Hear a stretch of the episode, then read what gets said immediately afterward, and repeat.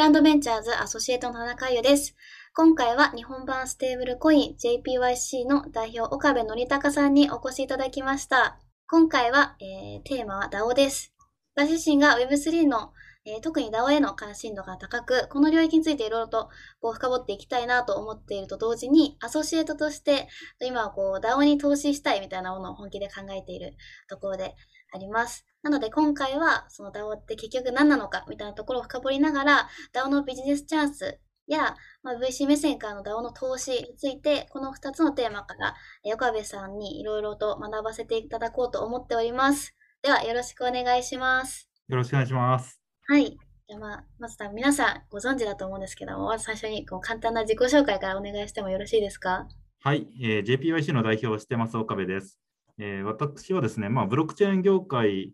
も結構ビジネスでいろいろやっていて、えーと、ブロックチェーン推進協会の理事とかですね、あとは大学で、えブロックチェーンの講義をしたりとか、そういうこともやっていたりします。で最近はですね、まあ、結構 DAO にも関心が強くなっているので、いろいろお話できるのを楽しみにしてます。よろしくお願いします。はい、よろしくお願いします。で、早速なんですけども、じゃあ DAO って何なのかみたいなところから早速あの入っていきたいと思うんですけども、こう DAO っていうのはこう地方集計がいない分散型で自律的にこう機能する組織みたいないろいろあると思うんですけど、結構界隈によってはこう DAO の定義って異なっている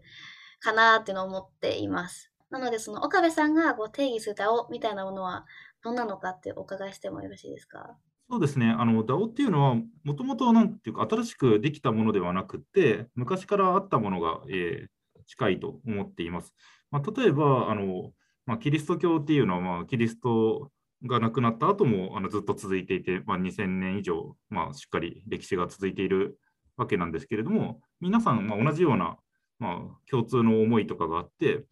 まあ、中央集権的なあの代表者がいなくなった後でも続き続けるみたいな、まあ、そういう組織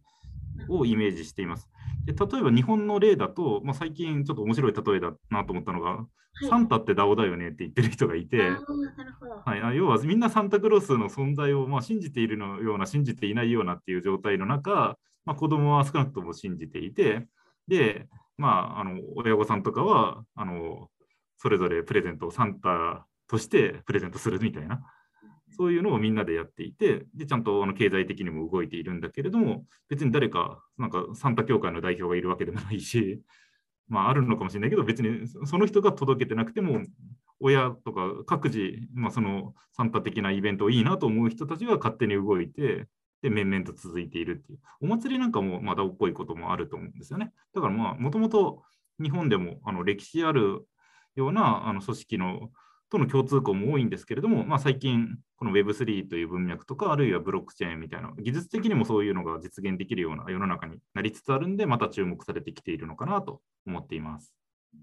ぱりあれなんですね、DAO っていうのはこう人の思いとか、何か同じものをこう目指すこう共通項みたいなもので人が集まって、まあ、それが今回、そのブロックチェーンといい感じにこう合わさって DAO みたいなものが まあ実現できるよねみたいな感じなんですかね。そうですね、やっぱり自律的に機能する組織のためには、まあ、インセンティブも必要なことが多いじゃないですか。でそういうところで、そのブロックチェーン上の、まあ、なんか例えば NFT がもらえるよとか、トークンがもらえるよみたいなところと相性が良かった、まあ、いいんだと思うんですよね。だからそこが、まあ、どうしてもブロックチェーンと結びつけられて考えられやすいんだけど、まあ、DAO 自体はブロックチェーン別になくても実現できるし、なかった時代から続いているものだとは思ってます。そういった中で、その DAO がこう実現できるこう社会について、それはどういうふうに考えていますか、まあ、やっぱりその社会っていうのが今、まあ、あのご存知の通り、まあ、資本主義がまあ世界的にも中心になっていて、でまあ、非常にあの大きくなっている。なんですけど、まあ、それ以外のコミュニティっていうのもたくさんあるわけですね。まあ、地域コミュニティとかもそうですし、まあ、他にもですね、そのなんか共通のなんか文化を後世に伝えるためのコミュニティとかですね、いろんなコミュニティがあって、でそういう部分が別に重要じゃないわけ、重要だと思うんですよ、もちろん。そういうコミュニティも重要なんだけど、まあ、資本主義的な部分から言うと、やっぱり投資は集まらないみたいな話になって、でそうすると、まあ、あの、DAO 化していない場合は、その中心的な人物が、まあ、病気で倒れちゃったりとかですね、まあ、そういうふうになったときに、その伝統芸能があの受け継がれないなんてことが起こるわけですね。なんだけど、DAO であれば、そもそもその代表者がいないみたいな、そういう性質があるので、別にその人間がいなくても、まあ、例えばその、じゃあ踊りを受け継ぎたいっていうんだったら、その踊ってる人がいれば受け継がれるわけです。じゃあ、あとはその踊ってる人たちが続く持続的なシステムってどうやったらできるんだろうっていうところに、まあ、インセンティブが必要だったりする。で、そのインセンティブを今までは税金とかで補っていたわけですけど、でも税金だって今もね、コロナとかでだいぶ税収減っていて、そこは無駄遣いできないよねっていう意見も強いので、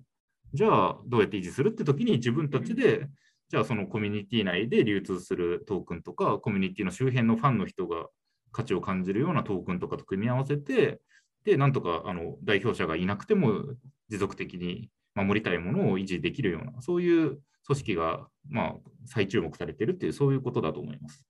その中で、まあ、会社とこう DAO っていうのが、まあ、会社っていうのはその株式会社と DAO っていうのが、うんはい、結構その、まあ、2つパターンとして存在すると思うんですけど、はい、なんかその DAO がこういろいろ増えていく中で、うん、株式会社のこう立場というかポジションってなんかどういうふうになるみたいな？はい。はい、えっ、ー、と、まあ、2つ方向性があると思います。まあ、1つは、あの会社がこの DAO の良さを取り入れるっていう方向性ですね。DAC という言葉があったりもするんですけど、はい、カンパニーとかそういうコミュニティとかが、まあ、その DAO の良さを取り入れていって進化していくっていう方向性が一つと、えーと、もう一つは会社は会社ですと。で、一方で最近コミュニティマーケティングというか、コミュニティドリブンなプロダクトっていうのも増えていると思うんで、そういうそのコミュニティが DAO ですと。で、えー、まあ一応その、まあ、許認可の関係その他で、会社は会社で別にあるんだけど、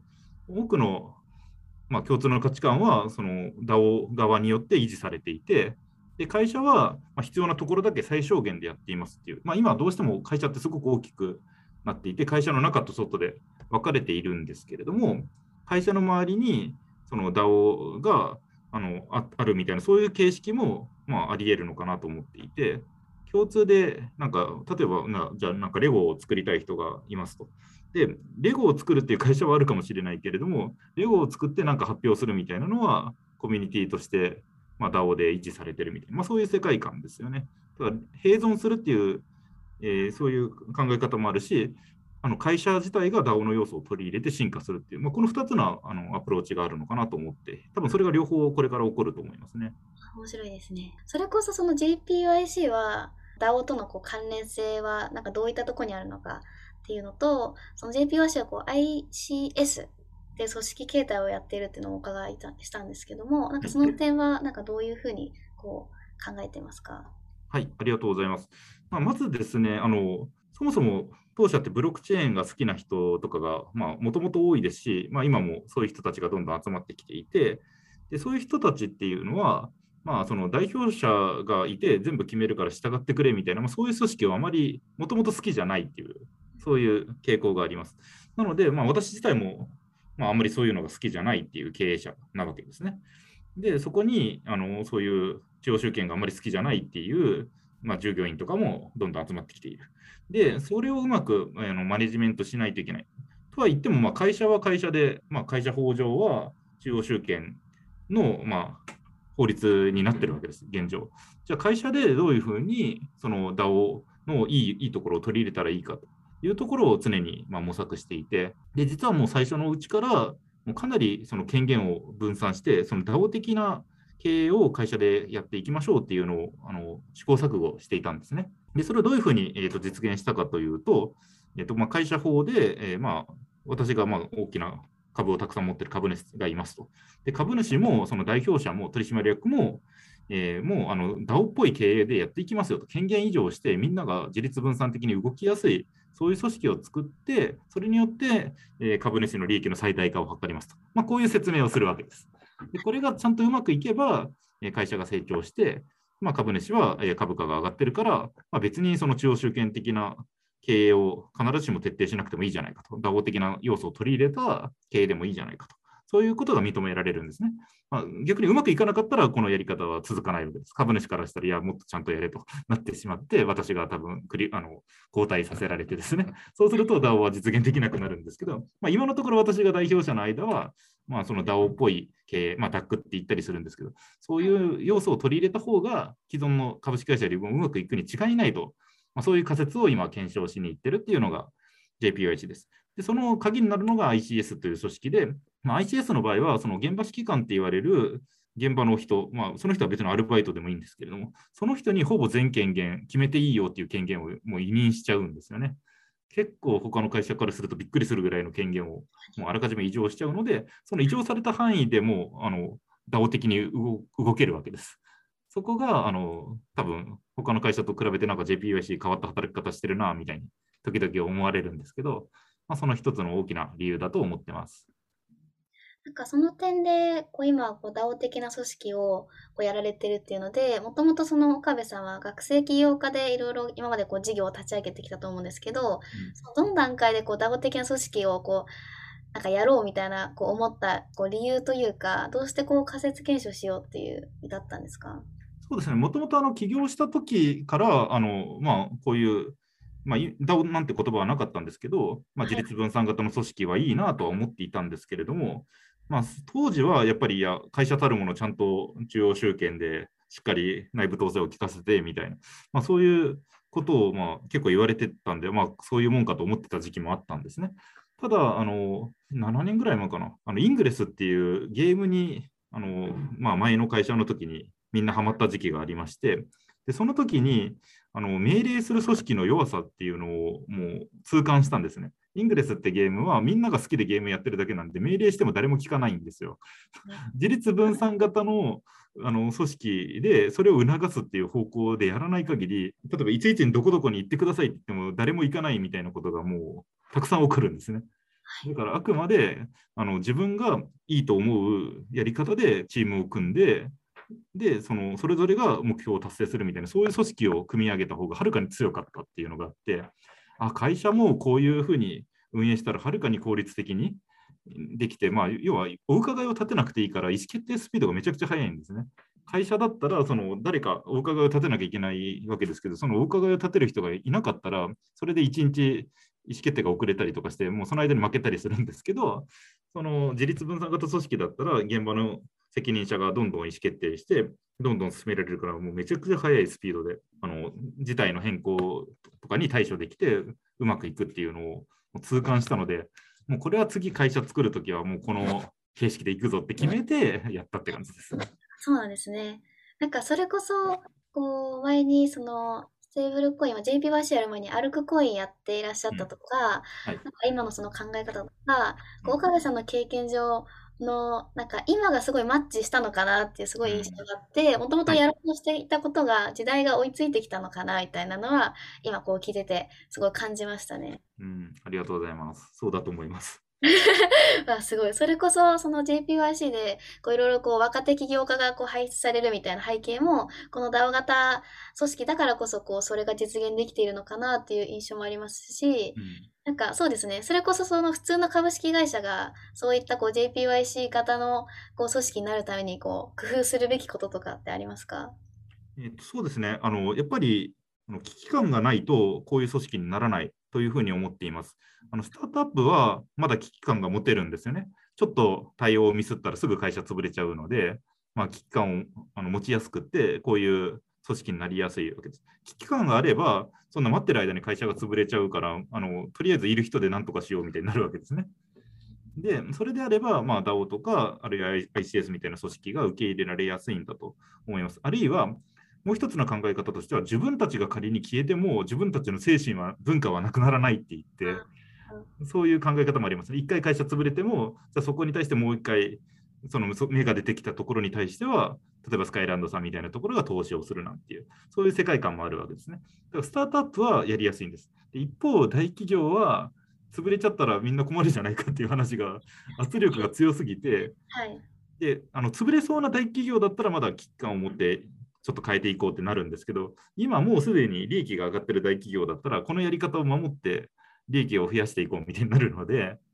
そこで変えるのは、まあ、はっきり言って至難の技でもう遺伝子が違うわけですよね。だ遺伝子レベルで交代するっていうことになるので、まあ、そういう大企業さんの場合だったら、もう一回飛び出して、その大企業の中のベンチャー、まあ、スタートアップみたいなのを作って、その中だけでは、その DAO っぽくやっていくぞみたいな、まあ、そういうとこからスタートだと思います。うん、なるほど、なるほど。やっぱ、こう、大企業はやっぱり難しいですね。この Web3 系のものにこう参入しようってなると。うん、かなり大変だと思いますね。やっぱり、運営とか代表とか、その社社内と社外をしっかり分けることによって今まで組織が成り立っていたのが、社内外の境界線がすごく曖昧になってくるわけですね、Web3 っていうのは。許可なくあの参加できたりするわけですから、その性質が非常に強力なんですけど、一方で大企業の今までのなんだろういろんな規定とかとはあの相入れない考え方を含んでるんだと思いますね。ぱ中央集権的な要素が強い大企業は、やっぱこういう領域にやっぱスキルとか持ってあんま参入できなさそうな感じもするので、ある意味こうスタートアップはすごいチャンスがいろいろあるのかなっていうのは思いましたね。おっしゃる通りです。あの仮にこの Web3 や DAO の方があの従来型の中央集権型組織よりも効率がいいよということが証明された場合、そこに乗り遅れた大企業は多分ディスラプトされる対象になるんだと思います。でその予兆はもうあって、まあ、あの中央集権ってみんながイメージしているようなその軍隊がですね米軍を中心に今どんどん DAO 的なあの分散型の戦力をとにかく分散させて集中させないっていう方向に今どんどん動いてきてるんですよね。それはその方が多分効率的で強いからだと思うんですよ。でそういうその組織の動あの変化みたいなのって、まあ、数十年ぐらいのスパンで民間に受け継がれてくると思っているので、まあ、いずれは DAO 型、あるいは DAC と言われるような組織の方が効率的だよねっていうのが、まあ、証明されると思ってますし、まあ、例えば JPYC がそれでうまくいったら、あ、こういう形態もあるんだって、まあ、認めてもらえると思うんで、それそういうふうに真似してうまくいった会社が増えれば、まあ、私もハッピーなんですよね。まあ、確かになんかそのたまにこう JPYC でこう働かれてるこう若手の方とかこう話してても、まあ、かなりスピード感速くて、え、あの時にアイデアベースだったのにもう進んでるみたいなことってすごく多く見られて、やっぱりなんかそういう考え方って、まあ、Web3 的な、なんていうんですかね、そこで起業するにあたってすごく大事な要素かなと思いますし、こう私自身もこう話してて、あ、JPRC ちょっと入りたいな、みたいな 思ってます。ぜひぜひ。まあなんかそうですね、そしたらまあ次の話題に行こうかなと思うんですけども、じゃあ実際に日本で DAO をやるにはどうすればいいのかっていうところ。はい。ね、はい。簡単に日本でできるものなんですかね、DAO は。そうですね、実はあの任意団体って言われるその法人とか作らなくても DAO って実現できるんですよね。はい、なので、えー、まあ、例えば会社を登記するとかそういう必要もないし、まあ、実は結構簡単にあのやろうと思ったらできるんですけど、問題はその教科書があんまりないんですよ。会社作るときはいろいろ複雑な手続きも必要だし、あのお金もかかるんだけど、まあ、一方で教科書があって、まあ、その本を見ながらやれば結構できちゃうとかですね、最近だったらフリーとかマネーフォワードのテンプレートを使えば簡単にできちゃうっていう、そういうことがあるんですけど、まあ、DAO の場合はあんまりなんだろう、そういう教科書的なテンプレートがないので、そういう意味では自分で考えなきゃいけないっていう部分が多いから、そこが難しいんだと思います。で、まあ、大きく分けると運営会社を立てるか立てないかみたいな違いがあるんで、運営会社を立てる場合だと結局会社作んなきゃいけないんで、そういう会社を作るっていう知識も必要になってくるし、立てないなら立てないで、まあ、そういう任意団体の運営、まあ、サークルの運営とかをイメージしてもらうと、大学のサークルとかがイメージでは近いんだと思うんですけど、まあ、そういう運営をやったことある人だったらまだどうにかなるんですけど、やっぱり最終的に人をまとめて運営するみたいな部分ってあるので、だからそこはまあ簡単ではない面はいろいろあると思います。で特にやっぱり法律がやっぱりあのいろいろ複雑に絡んでくるので、そこの壁は絶対あると思いますね。それこそ、こう、DAO で資金調達をしたいってなった場合は、これやっぱ任意団体でもそれって可能なんですかね？可能です。要は任意団体で、例えば町内会が、町内会大体任意団体なんですけど、町内会が町内会費を集めてますみたいな、そういう形式ではできるわけですね。だからまあわかんないけど、まあ、さっきの踊りの例で言うと、なんか踊りたい人たちが集まって踊る団体を作ってますと。踊り協会っていうのがありますみたいな。それは別に登記してなくて任意団体でもいいわけで、その協会の人が会費を集めてます。なんてことは全然できるし、まあ、これも結社の自由でちゃんと日本では保障されているので、やっていいわけですね。いちいち許可とかいらないわけで、踊りたい人が集まって会費を集める。まあ、これはできるんです。やっぱりこう日本で DAO をやるなら、まあその 2, 2択の選択肢があって、なんかそれこそその、なんか DAC って言われるこう運営会社を立てるべきかどうか、この2択の選択肢があったときに、なんかこういう場合はやっぱ会社を立てるべきだよねとか、この場合は別に任体でもまあ良さそうみたいな、なんかそういう境界線ってあったりしますか？はい、えーと、ありますね。えーと、まず一つあの、これ会社作んなきゃいけないというパターンは、例えばはい JPYC のような許認可事業をやる場合です。えーと、JPYC はその、まあ、その届け出ないし登録っていうのをまあ金融庁にしなきゃいけないような業種をやってるわけです。でその分野をなんか DAO でやりたいと言ってもですね、その DAO はなかなかあの登録とかできないというか、まあ、基本的にできないはずなので、それはじゃあ登録を受けるための会社みたいなのはじゃあ作りましょうかということで、少なくとも並存、あるいは DAC を選ぶということになると思います。で一方、あの許認可が必要ないですと。まあ、さっきの、じゃあ、例えば踊るのに許可必要かというと、まあ、普通は許可いらないわけです。自分の家で踊るんだったら、まあ、自由なんで、そういうその自由度の高いえー業種とかですね、やりたいことの場合、まあ、それだったら、えー、と基本的に法律あの法人を作らない方が楽な場合が多いんじゃないかなと思いますね。でもう一つは、あの資金調達をする際に、えーまあ、I- あの IPO を目指したいとかですね、そういう話になってくると、これはか株式会社じゃないとそもそも IPO できませんねみたいな話になってくるんで、そういう場合も、もう大規模資金調達を株式ないし、有価証券とかでやらないといけませんっていう、そういう業態の場合も、やっぱり会社作ることになると思いますね。その場合は DAC を施行することになると思います。あそうですね。なんかここで、まあ、いろいろこう議論として挙げられるのは、今後 Web3 で起業したい人が、その IPO や M&A を目指すような株式会社、もしくは、こう DAO を目指す組織、この二択で結構今後、こう、ど、どっちに行こうみたいな迷う人が増えるのかなと思うんですけども、なんかその点で言うと、こう、岡部さんどういう、こう、ご意見ありますか？ですね、あの、えっと、最初に会社を作ることっていうのは、まあ、一応あのメリットもあってですね、世間的にはあのやりやすかったりするんですよ。任意団体っていうとなんか、ね、怪しげな宗教団体とかもなんか含まれちゃったりして、なんか怪しいなと思われるみたいな部分が、えーあったりするんで、そこはあの最初の最初のスタートは結構会社っていうのは、まあ、悪くない、あの一定の信頼があるので、はい。ここはやりやすいっていう面があります。で、一方で、その会社が今、あのトークンを出す、特に価格が変更変更されるような暗号資産になり得るようなトークンを出すっていうのはけ、日本だと極めて厳しいので、まあ、そういう場合は、やっぱり会社っていうのはちょっと相性が悪いんじゃないかなと思ってますね。その難しい点っていうのはやっぱ税制的な問題ですか？そうですね、税制と、あとはあの暗号資産交換業規制が厳しいので、なかなか、例えば日本の、じゃああの踊りの好きな人たちが集まって踊り、踊ったらもらえる踊りトークンみたいなのを作ったとしても、それがある程度受け入れられたとしても、なかなか交換業者に上場できないみたいな、そういう問題がありますよね。なんかその点で言うと、やっぱり海外で勝負するか、日本で勝負するかみたいな話が出てくるかなと思うんですけど、こう、岡部さん的には、やっぱりこう Web3 で起業するなら、ならまあ、海外で、やっぱ法律的にも勝負した方がいいんじゃないかみたいな。ですね、あの、なんだろう、やっぱり国をあの超えていろんな人たちが入入って共通の価値観を共有できるような、そういう業態というかですね、そういう分野だったら Web3 がいいかなと、まあ、いわゆる DAO で法人を立てないパターンはいいのかなと思います。で、一方でなんか日本のさ、まあ、例えば地元の踊りを継承したいとか、そういうレベルだったら、世界で参加するっていうことはあんまり考えにくいので。それはやっぱり、うん、世界を相手にするかどうかっていう、その受け継ぎたいものの性質によるのかなと思いますね。やっぱあれですね、なんかどこの国でやるかっていうよりも自分たちが何をしたいかでベストな場所を選ぶみたいなところがやっぱ重要なんですかね？だと思いますね。その踊りだとしても、その外国の踊りですということであれば、世界中にそれを普及したいみたいな思いも入ってくると思うので、まあ、それは関係してくると思いますね。なるほどですね。ありがとうございます。なんか、それこそそうですね。例えば、こう、DAO で何かこう、事業やりたいみたいな人が出てきた場合に、じゃあ日本だと、こう、どういうビジネスチャンスがあるかみたいなところをちょっと考えたいな、みたいなと思うんですけども、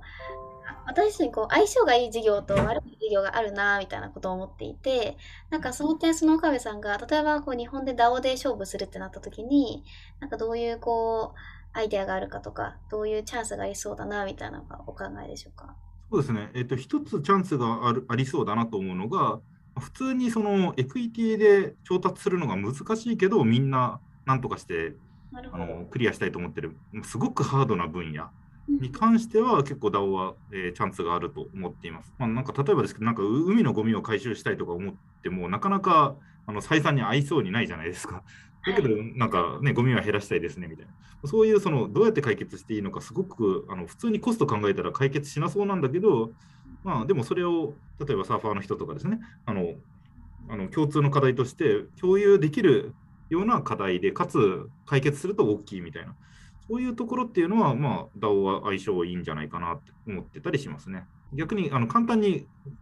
株で調達して、それで IP を狙った方がうまくいくビジネスなんだったら、それをってわざわざ DAO にする必要ないよねと、IP を狙って株で投資させてくれみたいに、そういう話になると思うんですよ。あなるほどですね。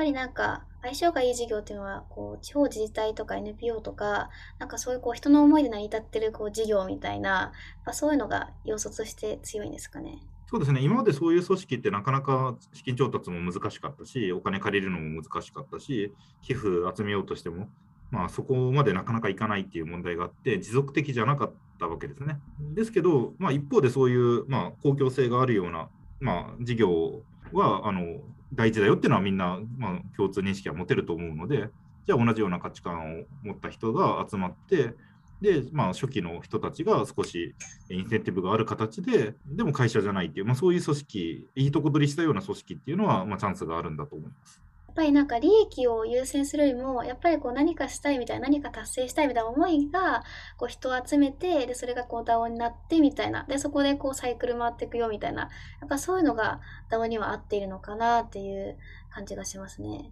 そうですね、やっぱりあのスタートアップもそうなんですけど、解決したい課題とかが明確で、そのために必要な、まあ、組織を選択するんだと思っているんですね。その解決したい課題が株式会社で解決した方がいいんだったら、まあ、株式会社でスモールビジネスでもいいし、まあ、資金調達して IPO とか狙ってもいいですと。で、それが相性悪いんだけど、みんなこれは解決しなきゃと思っていて、なんとかしたいと思ってる人自体は多いんだけど、なかなか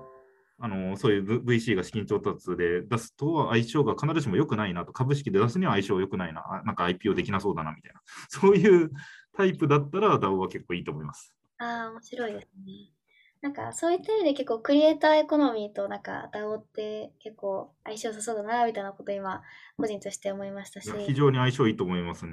えー、面白いですね。それこそ、なんか VC と DAO って相性がいいみたいなことを聞いた、たまに聞くんですけど、ちらほら。はい。その点に関しては、こう、どう思いますか？はい、えっ、ー、と、VC のいいところ、まあ、特にあの、まあ、スカイランドさんもそうですけど、シードの VC さんのいいところは、その頃ってまだ、あの、なんだろう、具体的な解決の方法って、まあ、PMF 前で、まだ不確定要素が大きい段階じゃないですか。はい、その時は、じゃあこれを解決するためには、実は DAO がいいんじゃないとか、実は株式会社がいいんじゃないとか、そういうところも含めて話し合いに参加できるわけなんですよね。なので、例えば、じゃあ最初は株式会社でやろうとしてたグループがあって、エクイティで投資しました。だけど、なんか実は DAO の方が解決できそうなことが分かりましたみたいな時に、DAO の DAO に初期から入って、まあ、そちら側の例えばトークンをなんかガバナンストークンを最初もらっときましたみたいな、はい、そういう機会に触れやすい立ち位置なんだと思うんですよ。だからいい方を選択しやすいみたいなところがあって、そこがあのうまくいくと、まあ、大きなパフォーマンス、いいパフォーマンスにつながるっていう、まあ、そこのオプションがあるのが多分、えーと、VC 側にとっては魅力的に映るんだと思います。で一方あの、純粋に DAO をやりたい人からすると若干警戒するのは、いや、なんか別にそこまであのこの方式にこだわってなかったんだけど、なんか VC の方でぐいぐい誘導されてしまって、なんか若干違う形態になっちゃったような気がするけど、これでいいんだろうかみたいな、そういうこともなんかあるらしいです。なるほど。あ、そういう問題そのそのバランスなんだと思うんですよね。なるほど。なんか例えば、その VC 自体がこう、ダオ化するみたいなところも自分自身面白いなみたいな思っていて、うん。はい、で資金調達をしてでその組織でこう投資するこう組織を決めて、はい、でなんかこうなんていうんですかねこう分散的にこういろいろこう出資していくみたいななんかそういうビジネスモデルもありそうだなみたいなことを考えてるんですけど、はい、その点はこうどう思いますか？そうですね、ちょっと日本だと正直やりにくいんですけど、まあ、外国にあの拠点を置いて、外国のビークルとしてやるっていう方法は、えー、全然あると思いますし、まあ、日本でもできなくはないのは合同会社を使ってみんなが意思決定に参加していますっていう形を取れるんであればできるかなと。できなくはないかなぐらいですね。あそうなんですね。うん、ちょっとまだ日本ではちょっと早早すぎるみたいな部分は、ちょっとまだ。日本だとその集団投資スキームっていう、まあ、ちょっと有価証券になっちゃって、なんかダメだよって言われちゃう可能性が結構高い業態な気がします。あーなるほどですね。そうですね。それこそこう VC はこういう Web3 でいろいろこう、なんていうんですかね、状況が変わりつつある中で VC もいろいろとこう戦略的にこう考えていく必要があるとか、変わっていく必要があるなっていうのは、こう、ひしひしと感じてるので、そうですよね。外国だと本当にあの有力な VC がどんどんそちらの方にお金を、ね、流してる感じしますよね。なので日本もそうなる流れは多分いずれ来るんだとは思います。なるほど、なるほど。まあ、DAO の資金調達についてみたいなところをちょっとお話ししたいんですけども、はいなんか日本で DAO で資金調達するにはみたいなところで、まあ、今現状こうパターンとしてあるのは、こうまず最初こう運営会社でエクイティでこう調達して、でそれをこういずれかトークンに移行するみたいな。うんでもしくはこうトークンで出資できる VC から、まあ、先にこうトークンで調達するみたいな、なんかこの2択あるのかなと思ってて、うんうんそれこそこう自分自身が DAO をやって資金調達するにはどうすればいいのかみたいなところで、こう日本でやるべきなのか、こう海外でやるべきなのかみたいな点も踏まえて、なんか調達、資金調達がどういうふうにこう思うものありますかね。そうですねあの、海外でどうしてもこれは調達しなきゃってなれば、まあ、その時、まあ、今コロナの問題はあるんですけれども、まあ、数ヶ月準備すれば海外に行くこと自体はできるんですよね。で一方、あのまあ、良くないパターンは、その海外でやるとか日本でやるとか、そういうのに全く関係なく、全然ファンが増えない、あの一緒にやりたいっていう人が増えないっていう、そういう状態だと、まあ、資金調達する前の段階ですねっていうことに多分なると思うんですよ。なので、やっぱりどういう課題を解決したくて、そのためにあのこれをやるんだみたいなのが順番としては先だと思うので、はい。それをしっかり固めて、で、あとはもう弁護士に相談して、いや、これはちょっと日本だと今法律上厳しいから、外国に出るべきだっていうことであれば出てもいいと思うし、まあ、その時にやっぱり日本でやりたいから残るっていう、まあ、それも一つの選択なので、DAO で集める場合に海外に行く必要があれば海外でやった方がいいし、海外からのファン、まあ、海外ファンドから DAO にね、投資できるファンドはたくさんあるんで、そういうところからの方が集めやすいんだとは思いますね。例えばその VC 目線で、こう、じゃあ DAO に出資、DAO に投資するってなった場合に、結構今海外の DAO で資金調達うまくいってるパターンを結構多くある気がしていて、うんなんかその点踏まえて VC としてこう DAO に出資する場合にどういう点を見ればいいかとか、こうポイントみたいな部分ってどそうですね、えっと、一つは、なんだろう、その経営者の考え方だと思っていて、うはい。経営者があのめちゃくちゃあのワンマンタイプだった場合は、多分だ、ね、それで、いや、うちは DAO でやるんですって言っても、まあなんか信用できない感じするじゃないですか、ついてこなそうな感じもちょっとするので、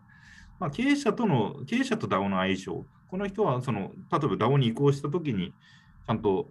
あの役割を果たし続けられる人かみたいな部分は見た方がいいと思います。であとは、まあ、やっぱり自分自身が法律の専門家である必要はないんですけど、少なくとも弁護士とかと相談して適切なスキームを意思決定するぐらいの、まあ、法律のなんだろう基礎知識っていうかですね、あの話せるぐらいの 人である必要はあるのかなと。弁護士と話しても話が通じないだともうめちゃくちゃ時間がかかっちゃうので、まあ、あの自分自身でちゃんとその専門家の意見を聞いて判断できる程度の基礎力がある人がいいのかなと思っていたりします。あとはやっぱりそのやりたい思いを周りに広める力、これは非常に、まあ、のスタートアップと共通で重要になってくるので、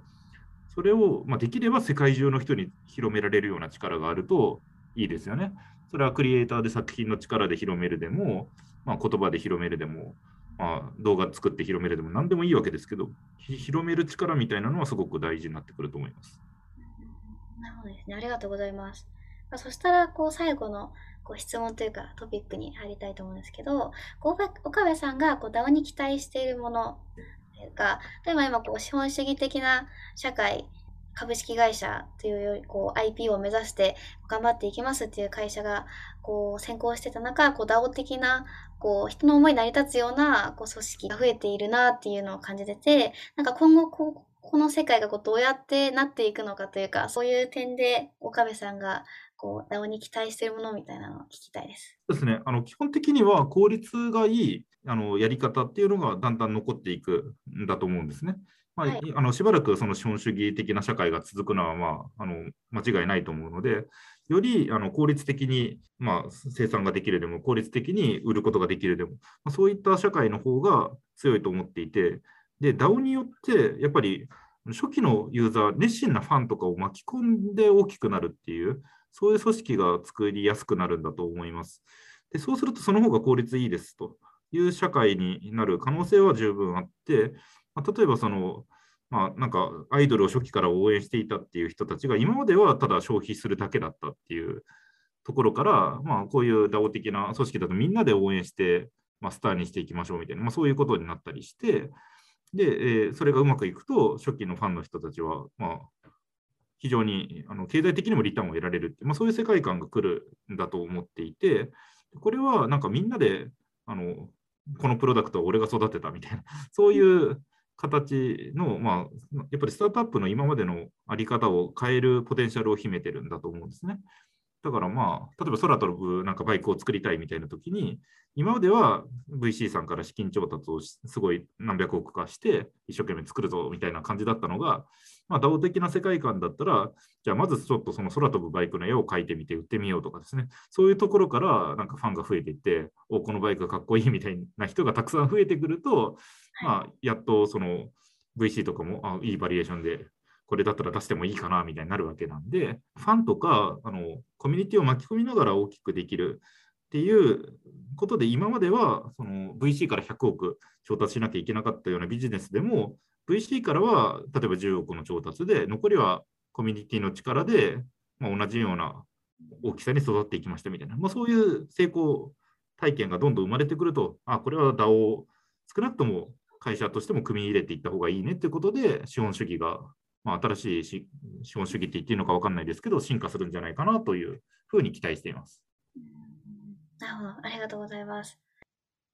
その株式会社でこれまで実現できなかったようなことが DAO でそれをこう形にしていくみたいなことが可能になり、なんかそういった DAO のその未来感というか、そういったものに私自身もワクワクしますし、なんか自分自身もその DAO についてすごくこう、えー、関心度が高いので、なんかこれからもその DAO について追っていきたいなと思いますし、なんか今日はその、なんか Web3 的なこう思考をめちゃめちゃインプットできたなみたいな回でした。ありがとうございます。えっ、ー、と、これは前編で後編がありまして、後編はダオガ島についてお伺いしたいと思いますので、後編も引き続き、あの、お聞きしていただけるとありがたいと思います。さあ、今回は、えっ、と、以上になります。